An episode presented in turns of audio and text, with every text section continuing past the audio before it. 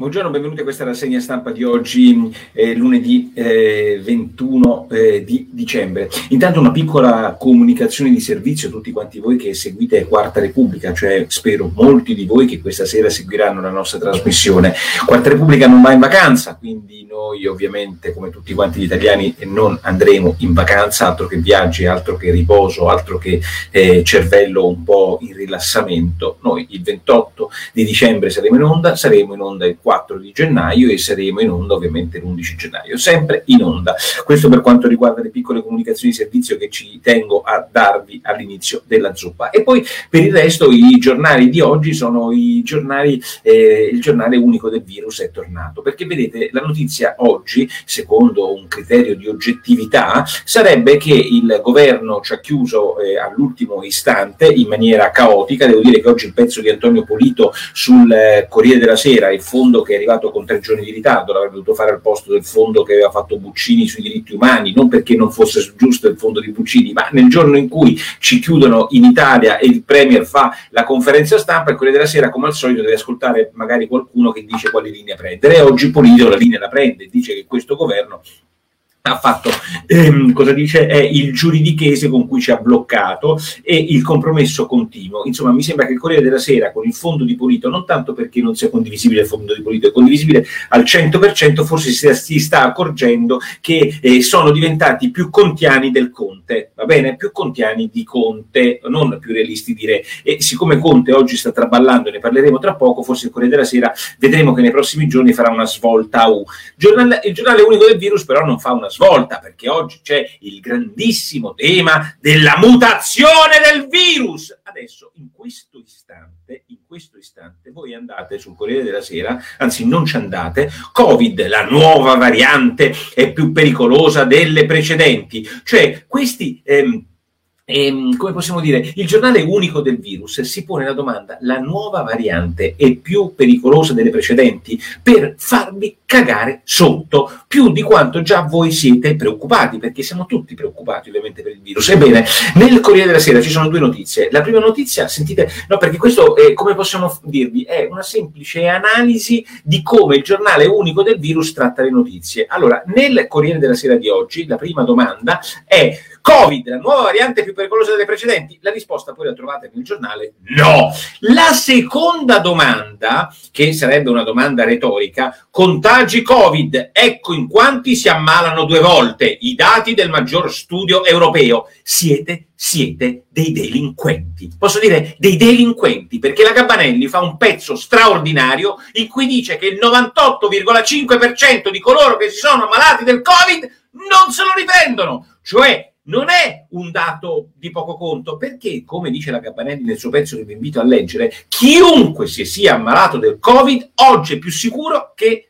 essere vaccinati, perché i vaccini sono sicuri al 95%, prima, prima eh, dose, seconda dose, nel frattempo ti puoi ammalare, i vaccini possono avere ehm, eh, qualche reazione allergica, quello che cavolo volete voi, anche se sono immunizzanti al 95% il vaccino della Pfizer, gli altri un pochino di meno, ma se voi ve lo siete presi, siete sicuri al 98,5%, questo dicono gli studi. E ovviamente il Corriere della Sera lo nasconde in un pezzullo della grandissimo pezzo pezzo che io ho letto e che vi invito a leggere, perché questa cosa, come dice la Cabanelli nell'ultima parte, non è di poco conto, perché se in Italia ci sono 1.200.000 persone ufficialmente guarite dal virus e queste 1.200.000 persone sono immuni, no, potrebbero fare esattamente quello che gli pare, non ne parlo solo per me, ma ne parlo per tante altre persone che potrebbero essere un po' più libere, andare ad abbracciare un nonno, eh, vedere le proprie fidanzate, eh, andare mh, con il deputato ungherese a fare delle orge gay a Bruxelles, potrebbero fare quello che gli pare, tutto potrebbero fare ma noi questo non lo diciamo perché oggi è il giorno della variante. Farà male questa variante? Poi andate a leggere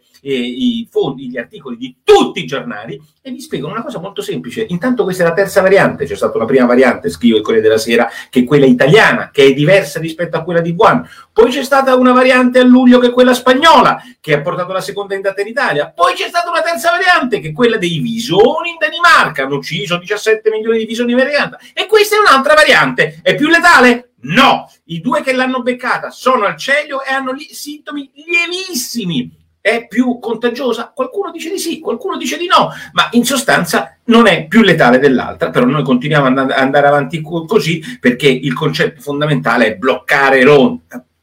Ieri mi hanno chiamato tanti amici perché noi siamo dei geni, quel genio di speranza, 3.000 voti, l'uomo che non accetta mai il confronto, perché poi questi qui se vanno dall'annunziata non gli fanno una domanda, Arcuri se va dall'annunziata non gli fanno una domanda, nonostante sia un ottimo giornalista, se vanno alla 7 non gli fanno neanche una domanda, cavolo, perché non vi confrontate con noi? Perché non venite liberamente, non nella zuppa, non venite e non accettate gli inviti a Quarta Repubblica, cari Arcuri, cari Conte, cari, ehm, come si chiama, Speranza? Perché noi vi facciamo qualche domanda forse, perché noi pensiamo che questo clima assurdo che avete creato è clima che ci danneggerà molto più di quanto si possa immaginare. Ma comunque, insomma, apriamo e chiudiamo questa. Ehm, frontiera perché sulla questione eh, delle follie governative ovviamente oggi non ne parla nessuno. Però i giornali stanno cambiando un po' tono. Aspettate, però, intanto vi consiglio un pezzo bellissimo sul concetto Novax, che sembra che sia soltanto di quattro ignoranti cialtroni che, eh, analfabeti, come ci hanno sempre raccontato. In realtà, oggi Bucci sul foglio ci spiega dove nasce il principio Novax,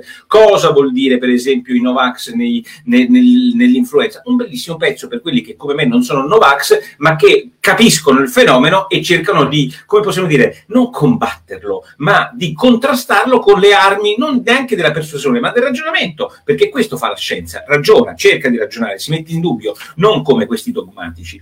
Ma ehm, e sulla, sulla, sulla, sulla, questione eh, diciamo dei, de, de, de, della variante inglese tanti miei amici vi ho detto ieri sono stati bloccati a Londra e questo dice chi se ne frega. Ma la cosa incredibile è che sono stati bloccati col volo delle 18.50 dell'Alitalia. Oggi il giornale ne parla ne parla qualche giornale. Bloccati alle 18.50 col volo dall'Italia e accanto a loro c'era EasyJet che partiva accanto a loro c'era British Airways per partiva. Ieri da Londra sono arrivati 2.500 persone gli unici a essere fottuti sono quelli dell'Italia. Non per colpa dell'Italia ma perché Speranza obbliga obbligato all'Italia di bloccare tutto quanto, mentre il resto del mondo stava arrivando in Italia. Io la trovo straordinaria nella solita improvvisazione di questo governo che pensa di fare il fenomeno, ma che, vedete, poi un'ultima considerazione, perché ora parleremo della crisi di governo, non pensate che una volta liberatisi di... Ehm, di come si chiama, di Conte, ci siamo liberati da qualche cosa, perché qui è un clima trasversale sulla malattia che va da destra a sinistra. Certo, Conte, Speranza, Franceschini e Di Maio sono il peggio che possiamo immaginare in questo momento, ma non è che poi ci siano dei fenomeni dall'altra parte che hanno un'idea precisa. A, perché è difficile avere un'idea precisa. B, perché comunque meglio di questi sicuramente ci vuole poco, è inutile che inizio a fare l'equilibrato. Fanno il tampone tutta, tutte le settimane andiamo a vedere il fatto che Quarta Repubblica e vari alcuni conti eccetera non vadano anche se invitati ci dà la misura dell'informazione che abbiamo in questo paese. Eh, incapaci incapaci dice Fabiana hanno approfittato ehm, sti deficienti, intanto i commercianti in generale, chi li fa lavorare, manca un H qua, Di Maio essere inutile, beh insomma per lui lo è, ci vogliono chiudere con le menzogne facendo i calci addosso e poi fanno il vittimismo quando qualcuno si incazza a Roma con la TV di Stato, anche se in torto con la violenza non si ottiene nulla, eh, in Italia dicono di combattere il terrorismo, ma i terroristi che abbiamo al governo, chi li combatte? Piazze, piazze e piazze, Agostino, eh voglio vedere, bravo, sei una persona libera, vabbè, lasciamo perdere i complimenti ragazzi, inutile che me li fate, basta via eh, questi governanti da strapazzo, colpa nostra che permettiamo tutto questo, dice Luliana Ciocan, e forse ha ragione anche lei, i medici onesti si sono organizzati, idrossiclorochina a domicilio, mai in ospedale, ecco sì, qui c'è tutta quanta invece l'incredibile battaglia per la clorochina, che alcuni dicono che serve, altri no, perché non dici che sono dei ladri? Ma non lo so ancora, io direi che sono dei ladri quando era alla prova. Ma perché Gianluigi Paragone non si allea alla Lega e Fratelli d'Italia? Cosa ne pensi? Beh, insomma, penso che lui ha fatto una grande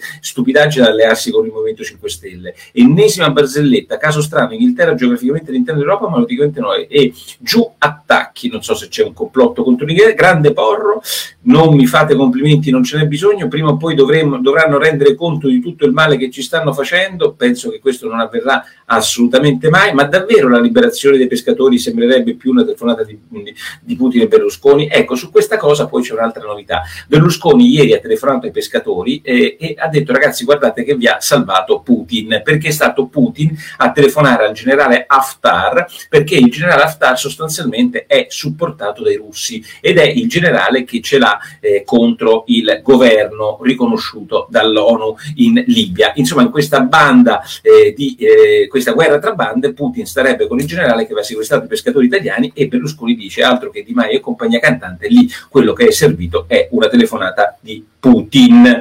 Sulla crisi di governo c'è da registrare un'intervista di Franceschini che ogni tanto parla al voto se viene aperta la crisi, cioè sostanzialmente vuol far capire a Conte e a soprattutto al Movimento 5 Stelle, che sono quelli che si cagano sotto. Oggi il Movimento 5 Stelle fa tutto quello che c'è da fare pur di rimanere ancora tre anni con lo stipendio. Vi è chiaro questo? Toc! Vi è chiaro? Quelli là, tutti i 500 deputati, stanno là soltanto belli accucciati a fare quello che si deve fare per portarsi a casa lo stipendio e per non tornare a casa. È del tutto evidente, ma chi glielo darà mai a Morra, alla Lezzi, alla Taverna, a Di Maio, un'altra chance nella vita, anzi Di Maio forse il più abile di tutti loro, a Fico, di fare la terza carica dello Stato, il Presidente della Camera. Ragazzi, parliamoci chiaro, e quindi questi faranno di tutti, non è che hanno rivoluzionato il PD, il PD li ha resi uomini di governo, cioè di poltrona vorrei dire, quindi il governo, quello che fa capire Franceschini, chiaramente ragazzi state attenti che non fate scherzi con Conte, perché se fate cadere Conte si va alle elezioni, e anche un messaggio a Renzi che dice prendi il 2%, eh, Cappellini dice che se si vota Zingaretti starebbe facendo un patto, pensate un po' voi col Movimento 5 Stelle, nel, nel frattempo Salvini in un'intervista alla Verità dice che si sta preparando per un nuovo governo, così come un bel pezzo oggi di Giuli che ricorda riporta come Fratelli d'Italia, che oggi è addirittura superiore come voti nei sondaggi del Movimento 5 Stelle, dice Giuli, nacque otto anni fa da una grande intuizione della Meloni.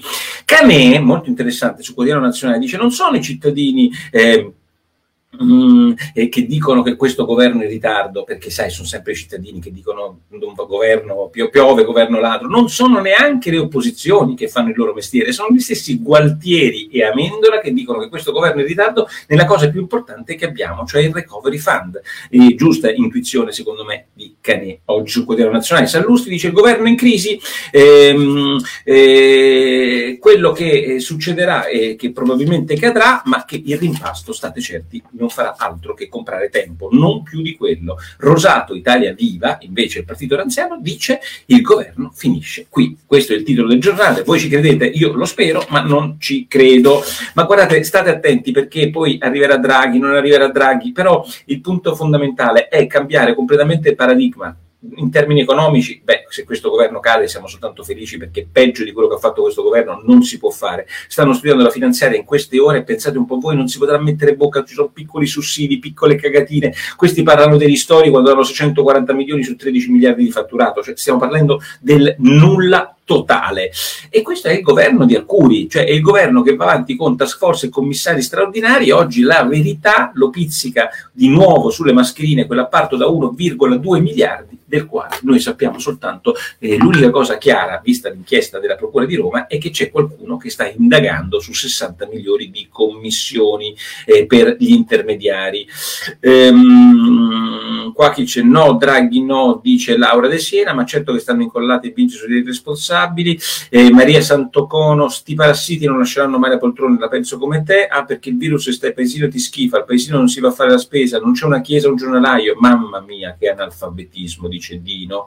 Eh, ci siamo rotti le palle, il governo peggiore del mondo, dice Paola. Come fa a essere credibile chi pensa a far, a progettare tensostrutture primule? Le tensostrutture primule, io mi impazzisco, hai perfettamente ragione, Simone. Questo pensa alle tensostrutture primule. Sono disgustata, non si vede la via d'uscita in Israele c'è lo spray nasale contro il Covid perché nessuno ne parla. Angela, quello spray nasale l'ho visto, ci sono amici che ce l'hanno, ti metti questo spray nasale, per 20 minuti non puoi prenderti il Covid, lo puoi prendere dagli occhi, dalla bocca, dalle mani che metti nella bocca, insomma diciamo che non è proprio miracoloso. E, e il bonus idrico, è il bonus idrico a tutti dei pagliacci, e Rosario Liu da universitario mi vergogno che non si pensi alla scuola, è una cosa incredibile perché vedete se continuiamo così il 7 gennaio ce ne sta sempre una nuova, no? La terza terza ondata, la quarta ondata, il virus mutato, i cinesi, tutte cose imprevedibili. L'unica cosa che è prevedibile è che a pagarne le conseguenze saremo noi, anzi i più deboli, gli studenti e le persone che hanno meno quattrini. La vogliamo dire questa cosa sta esattamente così, i meno tutelati. Io vi do appuntamento questa sera, Quarta Repubblica, e poi come sempre tutte le settimane che seguono Quarta Repubblica non va in vacanza. Ciao.